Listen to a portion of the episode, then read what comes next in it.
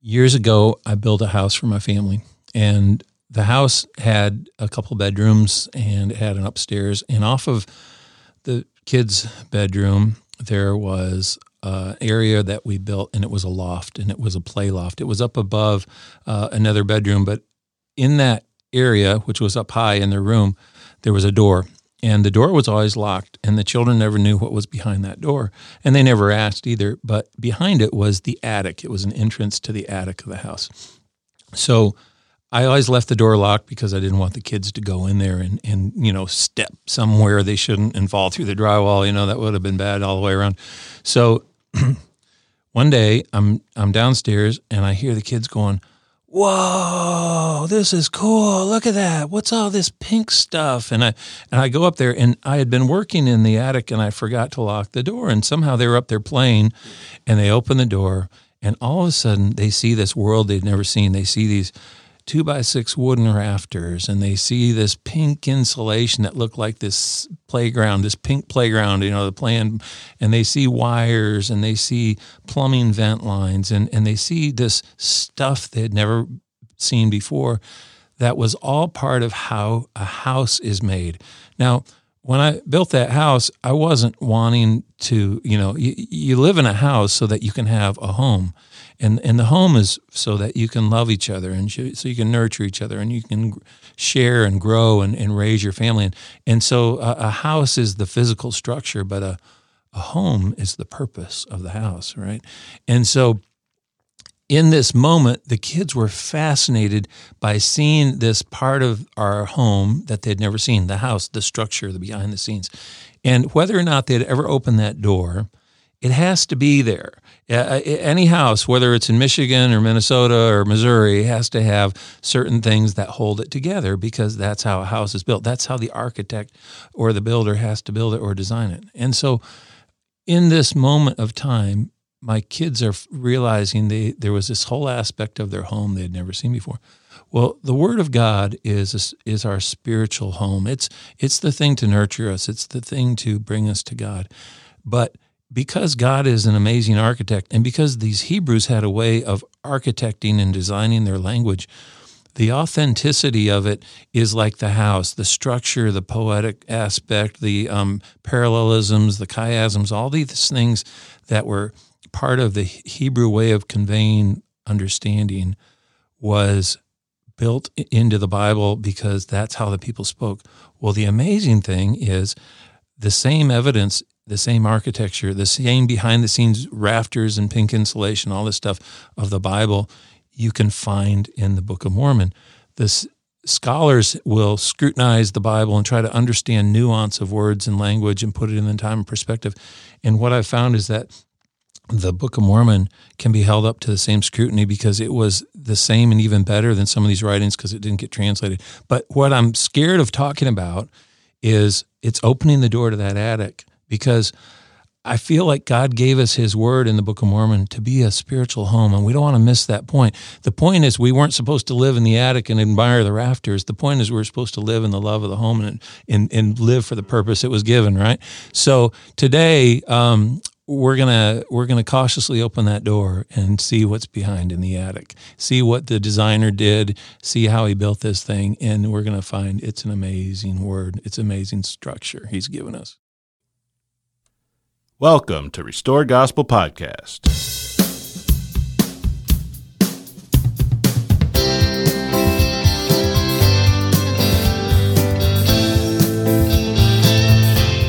Hey, welcome back. I'm Mike Barrett. I'm Corey Stark. We are two friends having casual conversation about the things of eternity, and we welcome you into that conversation.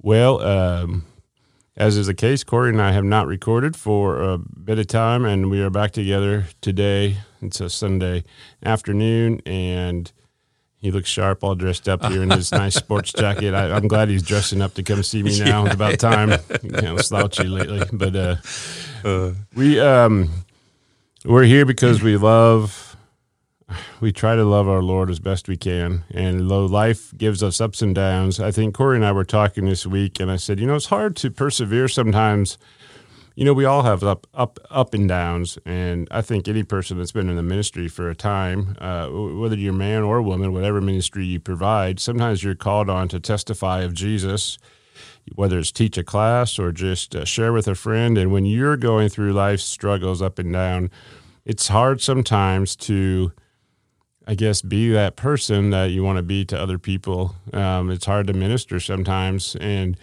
uh, I guess it's at those times where we have to put feelings aside and rely on the knowledge that we have of God mm. and the mm. knowledge that we have of Jesus.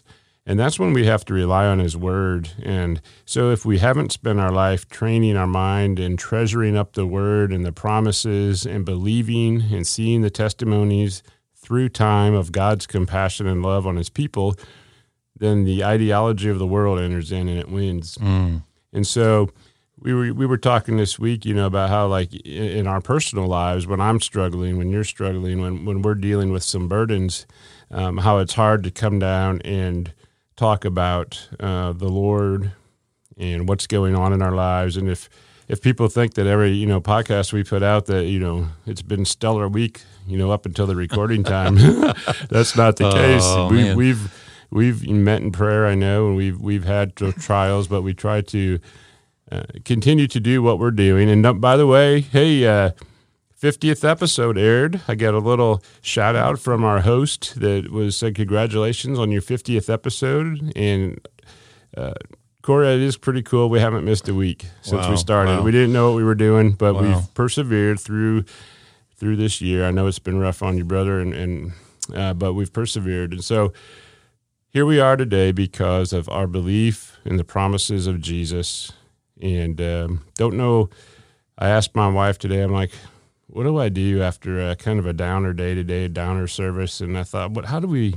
How do we just go on? And she goes, well, you just believe in Jesus and trust in Him. And I thought, oh, I love the way your mind works, but for me, it's like I got to have something concrete, you know, yeah. something to dig into. Yeah. But but uh, Corey, tell me you you said you taught a little, did some teaching today. Well, yeah, about that, man. You're feeling well, good. Well, it, it, did feel good, and and I've had a little hiatus, and it's actually been welcome because of so many things I've been interested in studying, and not that teaching a class ever takes away from that, but I.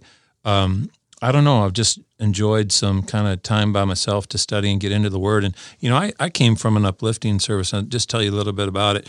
And it was uplifting for some reasons I wasn't even anticipating um, a, a, brother spoke who um, just just to mention him, and if if he's ever a listener, he he may know this, but this is a total compliment to him. I've, I've always ad- admired his faith and perseverance in the Word. Um, he was he was born and at an early age had uh, rheumatic fever, and the the uh, disease um, affected his his speech more than anything, but it uh, it causes him. Uh, he he's a minister and faithful, but it causes him to to sometimes have to stutter and repeat. And um, for some people who don't know him, you know, it may be kind of something where it's like, oh, it might be hard to listen to someone speak for a long time like this. But but he's he's passionate about the Lord and the Word, and he he shared a sermon today. And uh, for years, he didn't want to speak from the pulpit or do anything in public really because you know however he may have if he whether or not he felt self-conscious i can't say that but it was just one of those things where you didn't see him in the in the public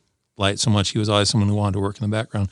But but he spoke today and he he said i want to tell you about a conversation with a person and he's talking about this person who was confessing how they they sort of lived a closet sinner life. They would come to church, but you know, uh, but they had hidden sins, and they they were seemingly involved in the life of the church, but yet they had this dark side. And he he's he's telling about this conversation and how this person ultimately needed to come to the Lord and repent. And and as he's getting through this, and it's it comes across slow and broken because of this, but in the end, he goes, I have to tell you, this conversation was the conversation I had with myself. Mm-hmm. And it was just, it was beautiful and it was very, um, very wow. meaningful that, um, you know, he would be so vulnerable and share that. And it's like, man, Mike, when it comes down to it, that's just the, the message we all need to hear is that we are, whether we're closet sinners or hidden sinners, that we need to come to the Lord and, and he has the solution. He has the answer. And his,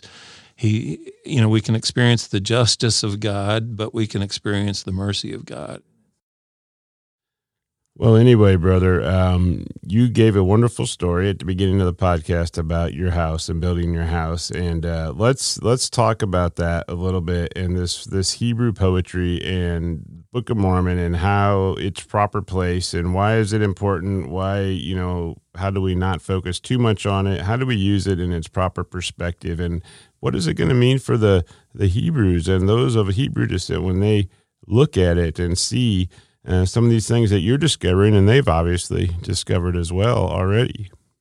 So, as a parent, it was probably a, a joy for you to stand there with your kids and be like, yeah, because you you experience that they're seeing this, the behind the scenes, if you will, like, oh my gosh, you know, and you probably see through their eyes the wonder of rafters and pink insulation and everything. But, you know, if if all your kids wanted to do was go up and play in the attic, you know, all day long and like not have dinner with the family and not come back down, then it would it would be like, well, the attic's taking them away from me, right? right so right, exactly it has to have its exactly. its place. But boy, when you do step into that behind the scenes, it's almost like, wow, like this house, there's a lot more to it than I thought. But yeah, isn't it crazy how we can um, make that then our master or our, our focus or our right. life's work to pursue. Right. And it has to keep its proper place. So it, exactly. It would have been there. You. Yeah, it would have been there whether they opened the door and understood it or not. Mm-hmm. But the mm-hmm. point was they could have lived their whole life and benefited from the house and not known it was there. I like I said, I'm cautious about even opening up this subject because I really don't think God's word was supposed to be scrutinized by us. we call ourselves scholars, right? right. right? Yeah. yeah, yeah. God, we'll we'll tell you about your word. We'll figure it out, you know, and then we'll tell you what we think. I mean, oh my gosh, I I feel bad for anyone who's going to stand before the Lord someday and say, "I wrote a book, you know, analyzing the Bible." Oh yeah, thanks for that. But so, but here we go in the in the Book of Mormon. Um, it's it's just uh, amazing, and it's every word of it's true. But what so I appreciate your warning, uh, I, but to have its proper place, what's the benefit? Um, so different people will benefit in yeah, different ways. Yeah, so yeah. you, you know, see someone like you and I that has that's a lifelong member. When you started sharing some of this, and I haven't heard it all, I'm looking forward to this. What's coming here uh, in in a great way. When you share shared this with me, it wasn't like, okay, now I can finally trust the Book of Mormon. It was almost like I stepped back, and what it what it did to me, Corey, was like I want to go read it again. Yeah, yeah. I want to go read it again and again because it just it was like piling on faith, and, well, and it's like not only do I trust this, I really need to trust this. I I don't it, know. It it's like different. what I always believed was true. Now, wow, it, yeah. It, there's no doubt, right? If there was just just it just made me want to like he he put so much into it, made me want to go back to it, and and then you have groups like let's say there's there's a, a group of uh, of Hebrew or Jewish background uh, and they may have heard whatever they've heard about Mormonism or, or polygamy or anything, anything, hundreds of things.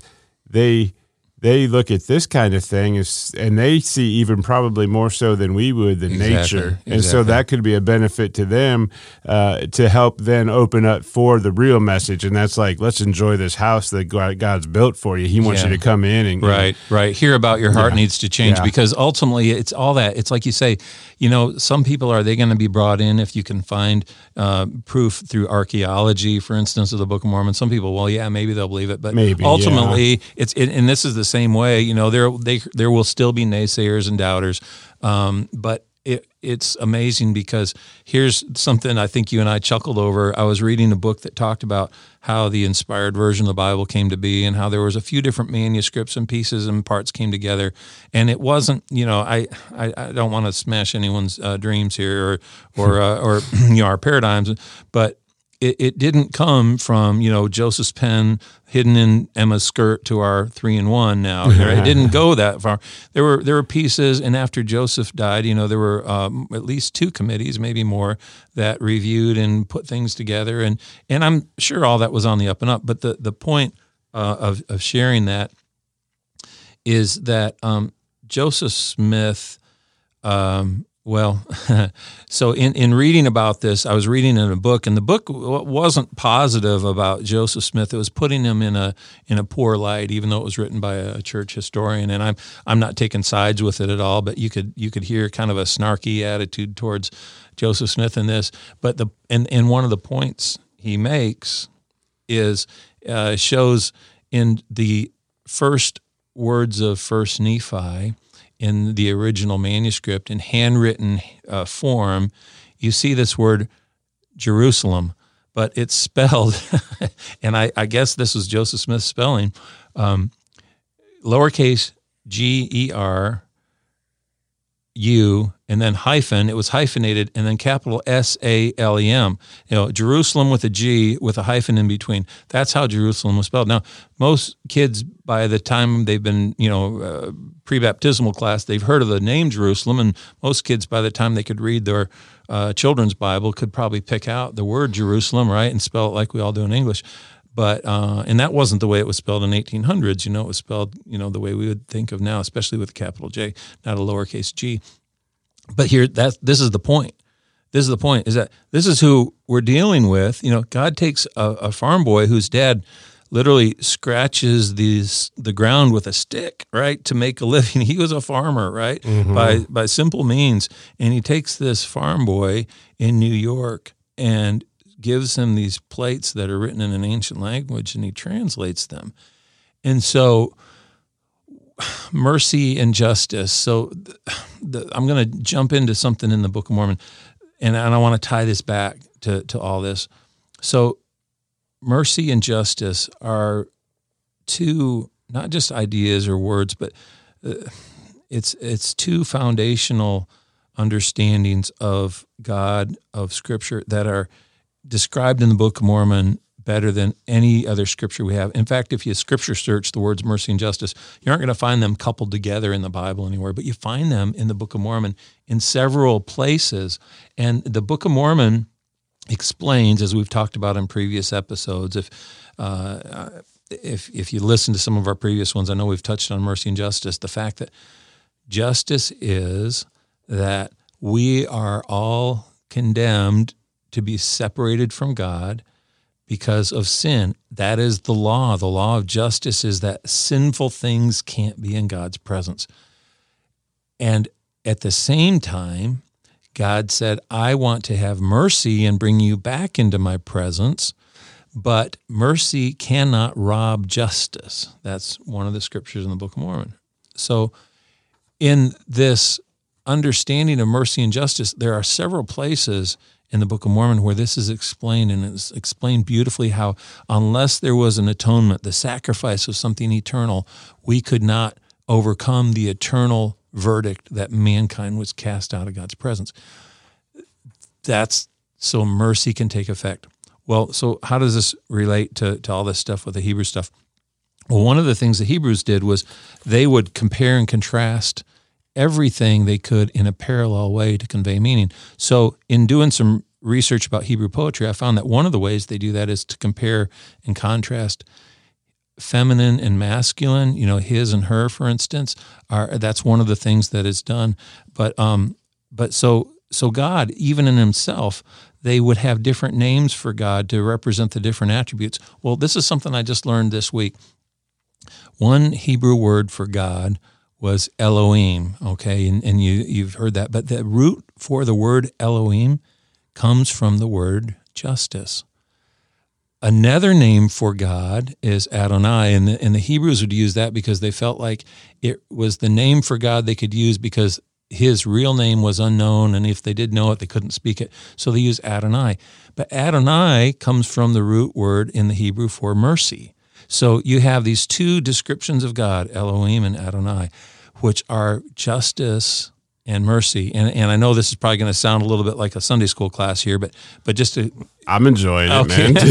well, what, which so Elohim was was justice, justice, okay, and Adonai was mercy, and then so you, you'll you'll like this part.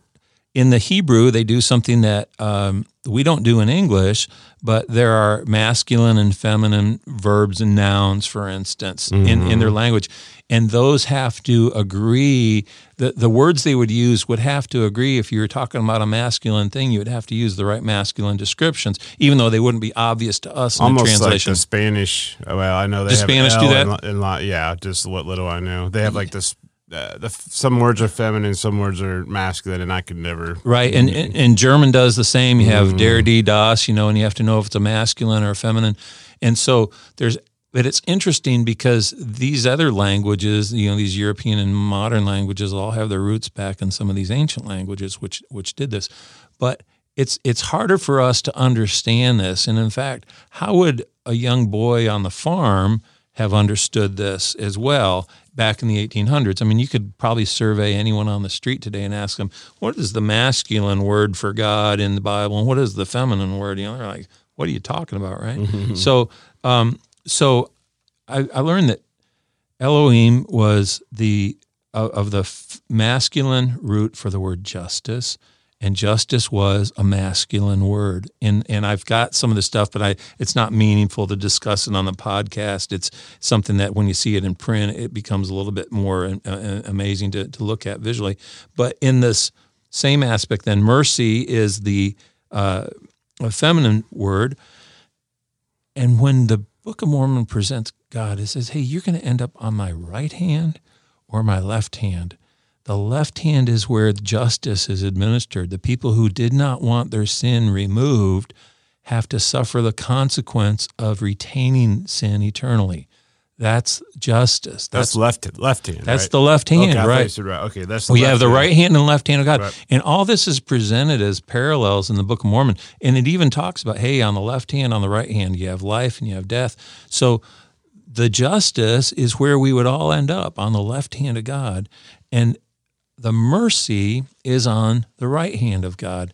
So that's where he says, hey, you're going to come stand on my right hand or on my left hand. You've either accepted justice, you know, punishment for your sin. He said, It's so bad. This is why I died, because I don't want you to mm. suffer it. Or you can have mercy, which is so good you can't imagine, your eyes have never seen.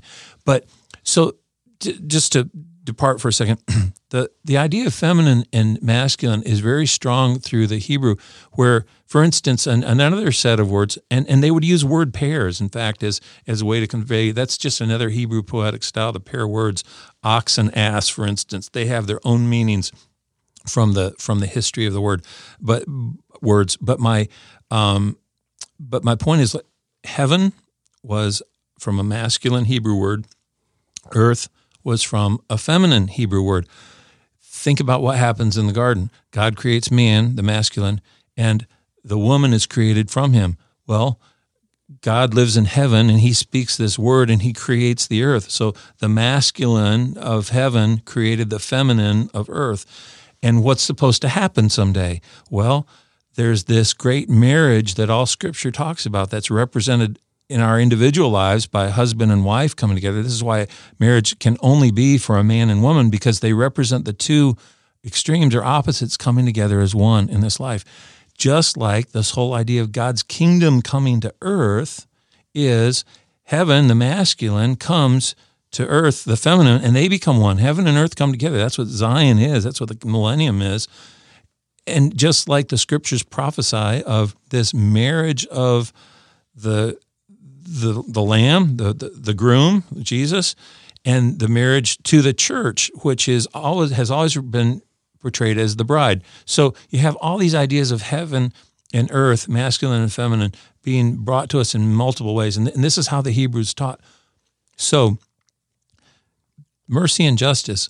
When I want to, yeah, go ahead. Hold your thought right there. I, because people that may have not heard this before, and, and I just want to point out there uh, what you said about marriage between a man and a woman. It has nothing to do with, um, you know, um, respecting people's rights or, you know, uh, feelings or let's love everybody. It's because there is a story interwoven by our Creator throughout everything. And part of that story is man and woman in the relationship together. And that that relationship, that way of procreating, that way of everything, and it's so many layers and so many different things to look at, brings us to the point where it, it has it has everything to do with our Creator and what He's trying to show us about Him. Not not whether we uh, you know all have equal rights or anything and that's that's the bigger that's the bigger story Right. so when you try to argue or or you get stuck just on the most base level of well it's just not right or the bible says it's a sin it's so much deeper than it it's like let's look at the story of what god our creator is trying to show us Exactly. so that was just one part of everything you're saying but i we, we went over that so fast and i know you've got other things on that but let, i just didn't want that to to slip by unless we just take a minute to pause and understand that lest we get pulled into the arguments going on today on Right. just you know well it says it's a sin well there's much more to it Right. And it's like, you know, we, we need to actually let that go. Exactly. And I'm glad you pointed that out mm. because it's not so much that God was even worried that we wouldn't realize certain things that people do were sin, whether it was any act of fornication, uh, or for instance, the, the point is that there was a greater lesson behind all these teachings to teach us about higher things of Him, of His, his design for us.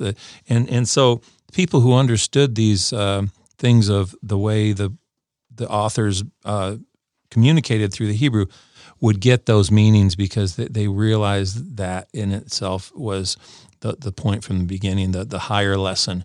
So when, um, well, one other thing, and it is we're still going to continue towards mercy and justice, but I want to throw out something else. And again, I've been reading four or five books on this Hebrew poetry, which again is the ideas how they conveyed ideas, ideas rhyming, if you will, versus words rhyming. And I and I found in the same study you learn a lot about grammar too, just about how the, the Hebrew, ancient Hebrew would learn grammar or, or would use grammar.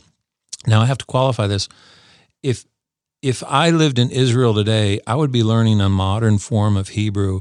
Um, when the nation of Hebrew was reestablished in 1948 and in the late 1800s and early 1900s, um, people started gathering back to Israel who were of Jewish descent, anyhow.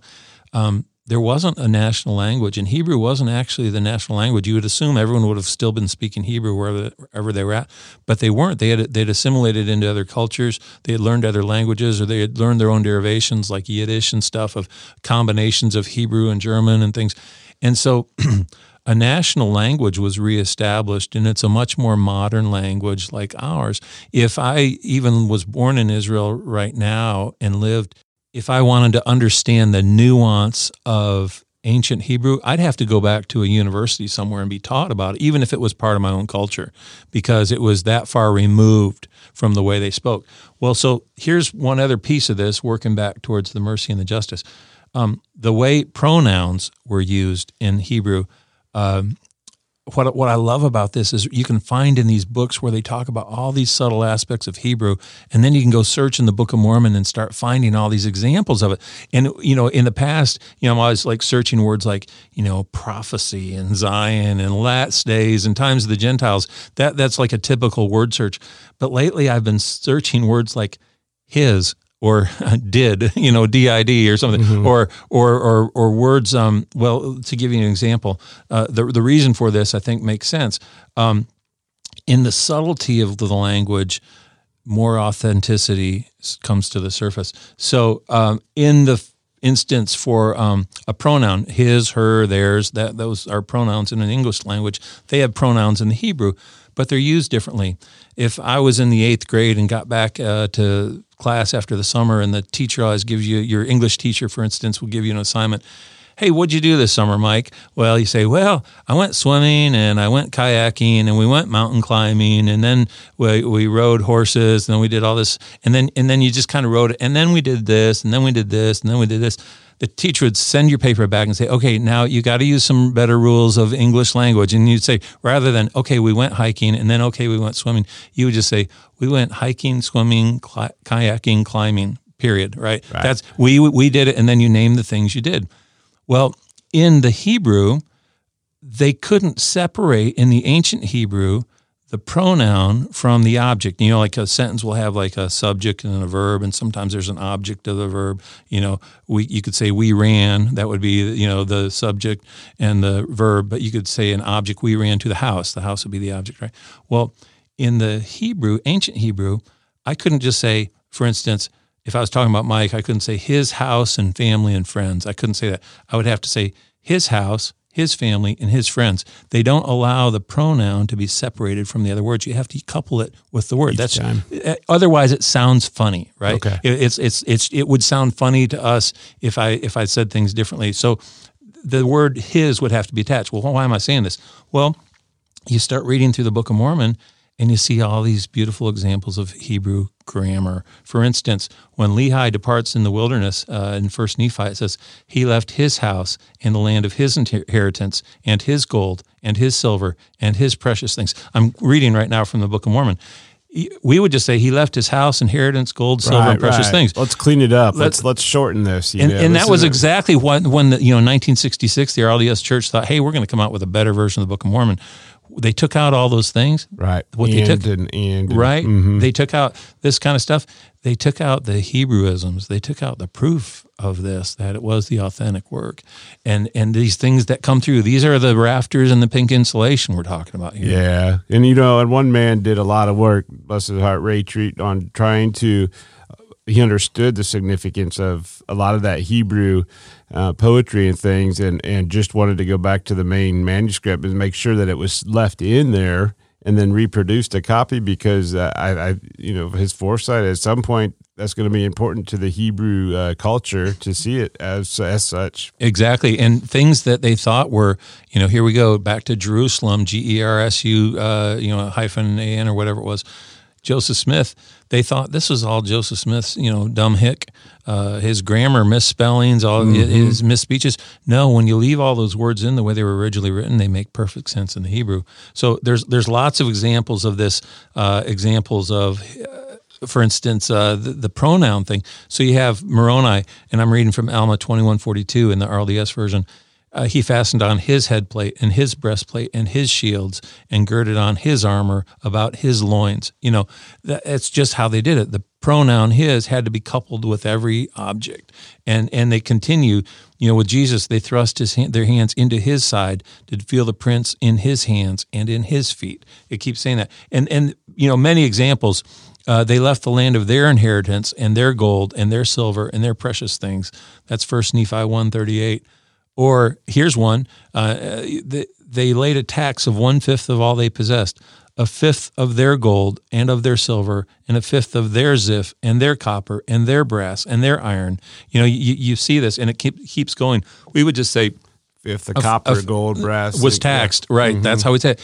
But because they had to couple in the ancient the pronoun with the object, this is how it was written, and this is how it comes through in the translation.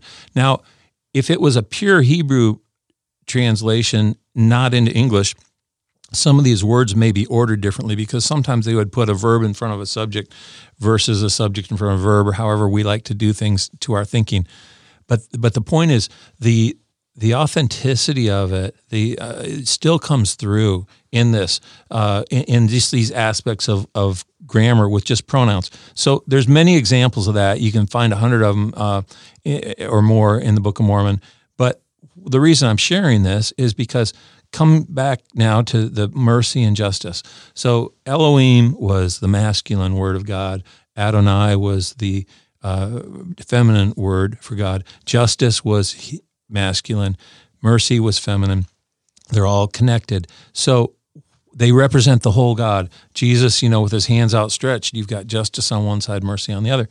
But so in the Book of Mormon, when you come to a, a beautiful verse, and this is kind of just all leading up to this verse, um, in the 19th chapter of Alma in the RLDS version, what's beautiful about this, and I think this came from a guy who was ridiculed for not knowing how to spell Jerusalem. Mm-hmm. But here's Alma 19106 talking about mercy and justice. Remember the whole of God. Thus they are restored into his presence to be judged according to their works, according to the law and justice. For behold, and here it is justice exerciseth all his demands, and also mercy claimeth all which are her own. Isn't this amazing? Because it does everything right here. It's like it's it's doing the the contrasting the justice and the mercy, which are the whole of God. Or but but it even couples His knowing that justice is a masculine, and then it uses the feminine of mercy, all which are her own. How would a young kid in New York in the 1800s have known this? I mean, the subtleties of the Hebrew are all exposed in this. The fact that justice was masculine, mercy was was feminine, but justice and mercy are the extremes of God, and you either go one side or the other for eternity. And it's it's like how how how yeah exactly I mean, how that that is amazing. I never even I never, I guess in my mind, because I'm of reading the Book of Mormon, I'm used to hearing that. And right. we, we look at man and woman, and I just think, oh, a woman's kinder, she's more merciful, and a man is more vengeful, and I'm going to take justice on you, you know. And so you see both attributes. And so I never really uh, considered that or I just went by with subliminally. But when you point it out like that, read read that again, all the nineteen one oh six. That's what we'll put. Yeah. So for behold, justice exerciseth all his demands. All his demands. Right. And so here you have the pronoun his with justice, and mercy claimeth all which is her own. Right. And it's like how how would someone have even known if they just wildly guessed? Because I found this by searching the word his and her after I'd found in a book on Hebrew poetry that sometimes gender is used as a parallel contrast. And when you're trying to contrast points, and here in one of the most profound understandings of salvation and the work of God, his justice and his mercy, which no book on earth explains like the Book of Mormon does. But here, then it even couples it with the with the gender and and and contrasts it with the extremes, and and it wraps it up so well. It's like these people were inspired. They they knew, and they were everything it says they are. I remember uh, a few t- a few uh, months back when you told me you you texted me one day. I think we we probably mentioned this on a podcast about the parallels you were seeing and the contrast and how it's like either or. It's all either one way or the other, and there's no there's no steps, there's no gray area, there's no in betweens, and, and how the Book of Mormon just testifies over and over on the parallels, you know, two churches, uh, mercy, justice, um, you know, light, darkness, right hand, left hand. Um, and maybe we think that's just normal or happenstance or makes a good story, but that's, that's really, um, that's something to know that there's all of those contrasts on one extreme or the other. Really, not a spectrum, but so it's interesting using that word parallel because the Hebrewism. If you look in a book, any book, and there are many out there, just Google search them if you want, uh, and just search the words Hebrew poetry. What you're going to find every author says is the bottom line of Hebrew poetry is parallelism, trying to make parallel ideas come forth by c- comparing them or contrasting them. And it's done with many different methods. But what's interesting is that the Book of Mormon even uses the word parallel. It's like if it wasn't obvious enough, the authors bring it out using that word, which was the whole construct of how Hebrew authors thought. But the, the word parallel exists nowhere in the Bible at all, but yet it's in the Book of Mormon. And one of the most beautiful places we find it, uh, there's a there's a couple places, but in the third book of Nephi, chapter eleven, um, this this is you know when Jesus had been explaining to the people he state uh, of salvation, he states of this great and last day, he said all kindreds, tongues, nations will stand before God to be judged to their works, whether they be good or whether they be evil. And so we have the comparison of good or evil. And now here's how it compares. And this is better to see on paper rather than hear it because the visual comparison of the parallelism helps drive the meaning home. But if they be good, to the resurrection of everlasting life. That's the first statement. If they be evil, to the resurrection of damnation. And then it says, being on a parallel. So we've got life and death, everlasting life or damnation. We've got good and evil being on a parallel, the one on the one hand and the other on the other hand. So now they're compared to God's left and right hands, right? Uh, according to the mercy and justice, here the words are the mercy and the justice, the holiness which is in Christ, who was before the world began. What was that reference? That was third Nephi 11, verse 33 in the RLDS version. And so, I mean, it's like, oh my gosh, we've got the ultimate parallels here, even using the word parallel, which was exactly the foundation mm. by which the Hebrew authors conveyed meaning. And and now I, it's probably worth saying too that not every uh, scripture or every verse in the Bible or the Book of Mormon is going to have evidence of Hebrew poetry. They didn't use it like that. It wasn't like, hey, you can't write it unless you use a parallelism. It's not the way it is. They they if they were just describing their day, like, hey, we got up, we had breakfast, we went to church, we got home they wouldn't use a parallelism or they wouldn't even go that far because it was reserved for things of importance that they were trying to okay. teach. There's a difference. So you're not going to find a parallel uh, or chiasm or anything in every verse of the Bible. And the same thing, you're not going to find it in every verse of the, of the Book of Mormon. But where you find it is in the great sermons and in the first person speaking, especially. One of the most beautiful, and I can't say one's above the other, but you find it in um, King Benjamin's sermons in the first three chapters in the earliest version of the Book of Mosiah. Every word, every phrase, every concept is presented in a beautiful Hebrew style that's unlike anything else. Nephi's words are like this. You find Alma's doing this all the way through, and then you find the editor Mormon. He's skilled in this, even though he lives a thousand years after these guys. He understands the language. Oh, and then I just came across this. Um, so these ideas of uh, of uh, some of these ways that pronouns and things of grammar are spoken in the ancient language. So I'm just searching this on the internet, trying to find examples of Hebrew examples of grammar so I can search and find them in the Book of Mormon. And then I find this example of Hebrew grammar where they say this isn't used very often, but you can still find it. Uh, it's not used in the modern Hebrew, but you can still find it in the Hopi Indian language. Now, go, who who could who could have guessed that examples of the way they order their words aren't found anywhere else in the world from the ancient Hebrew, but yet you can find them in North American Indian culture still? I mean, unbelievable. unbelievable. Yeah, exactly. So, I mean, like, I'm just overwhelmed by this. And I'm like, yeah, I know this is the. Um, this is the pink insulation in the rafters and the wires behind the attic door, in a sense. But my gosh, you true. know though, but Corey, when when people try to, uh, you know, when when people in the church, especially our young people, and they start, you know, when they hear things that are negative, and you know, and there's going to be all there's all kinds of things out there. Of course, there is, you know, whether it's King Follett's sermon or this or that, or this is why we don't believe this, or Joseph did that.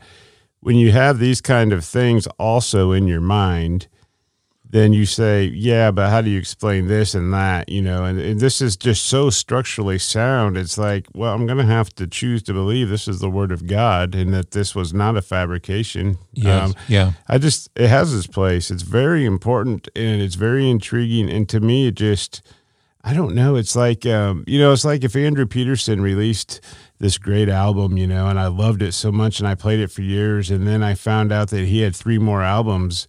You know, would I just like, no, I'm pretty good with this one. No, I want to hear uh-huh. everything he's done. Yeah. I want to see all that he's, all yeah. that he's said yeah. and all the stories he's told. And so, oh, this is, this is. Well, that's, a, that's a good point. I like that you brought that up because part of me, and, and maybe I shouldn't do this, but you know what?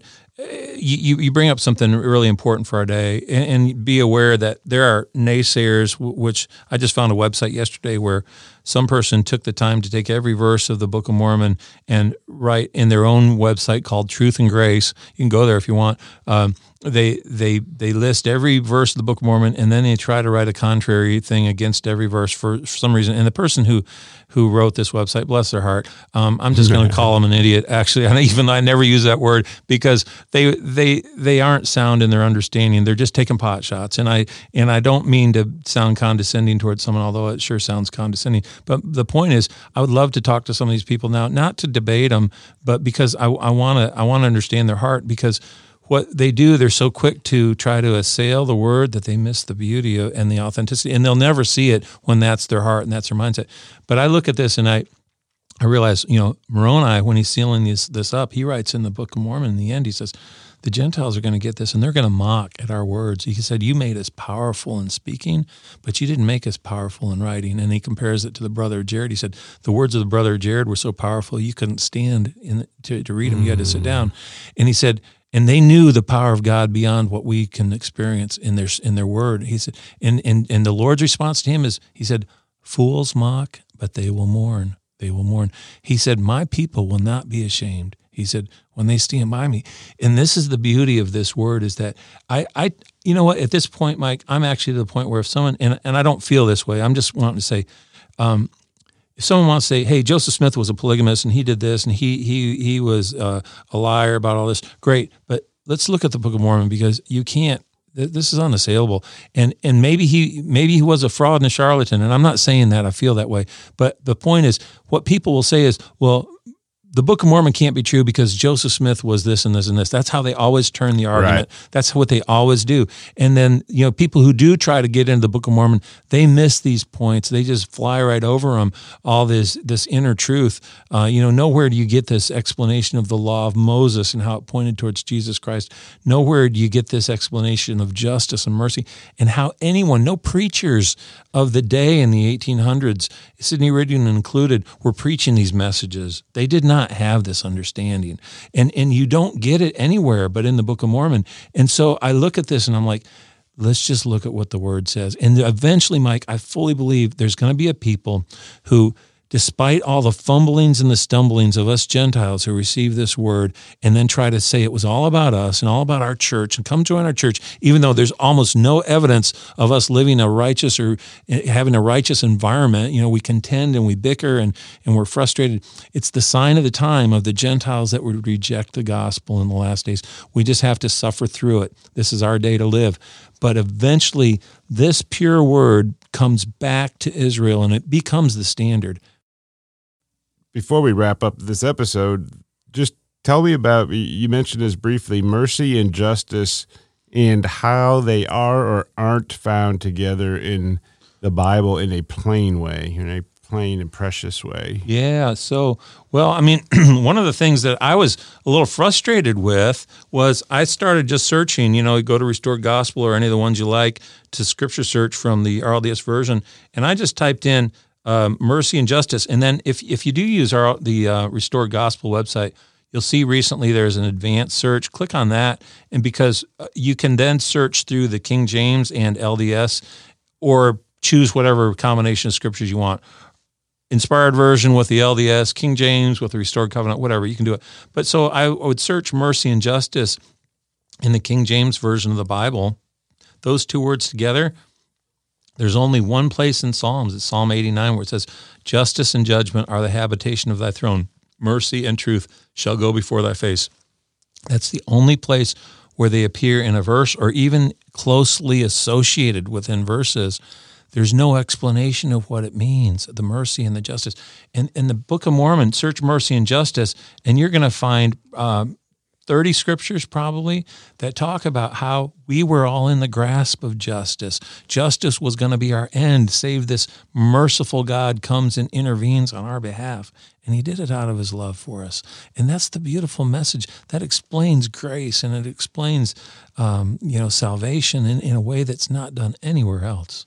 You know, we've got a, we're going to be working on it and we're in the middle working on a project and we hope to have going here soon. But uh, we've mentioned a couple of times what does the Book of Mormon teach, and and in First Nephi, the third chapter, very early on in the book, it talks about the plain and precious truths being removed, and uh, and so I started. I thought, what a great place to start. Why why the Book of Mormon? Why is it important? Why should anyone give time to reading it? Well, it says there that many plain and precious parts of the gospel were removed from what we would say would be the Bible you're only seeing mercy and justice one time. How very, very rare. It's very rare.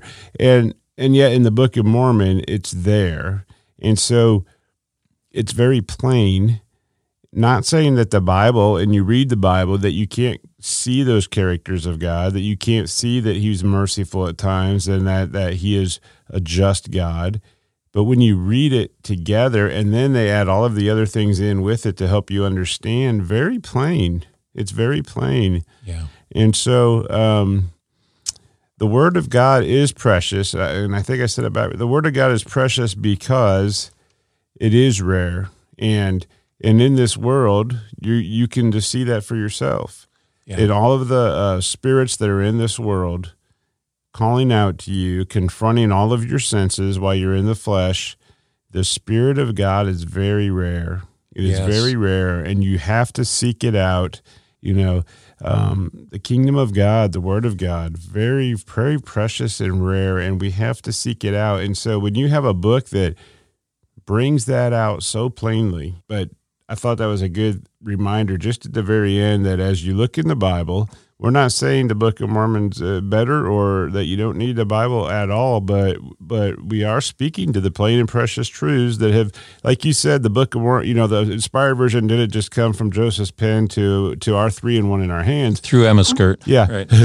so now think about um, the Bible in all of the manuscripts. Uh, my son and I were talking this morning about uh, how the scribes would painstakingly, you know, write. You know, there's one copy, and they would write and they would copy all of the letters by hand. There were no copy machine, and then they would have two copies, and then they would copy those, and that's how the that's how it went forth. Right. If you think that nothing got changed or someone's perspective didn't enter in, or is uh, I know there is a, a school of thought among evangelicals that. Um, you know, like it was this golden thing that just came down, an unerrant word of God. You know, well, it was went through the hands of men, Right. Right. and, and, And, and even the Hebrew scholars won't say this is unerrant. They know that story that you just said, how it changed. They know better than anyone how it changed.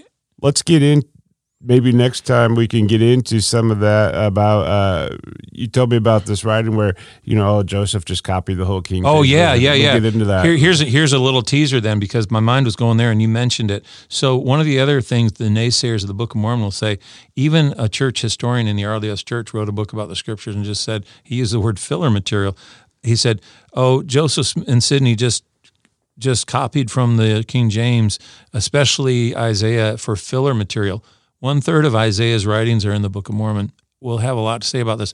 But what's interesting, I've started doing a comparison verse by verse by verse. There are single words or phrases that are actually different in over 70% of the verses from Isaiah that are not from the King that are that exist in the King James but they are worded differently in the Book of Mormon. And when you look at those differences that exist in the Book of Mormon, see the naysayers just say, "Oh, he copied it." No, they're all different and the differences put the Hebrew poetry back perfectly. Until next time, Corey, we are what? Just walking each other home. Mm-hmm. God bless, my friends. Until next time.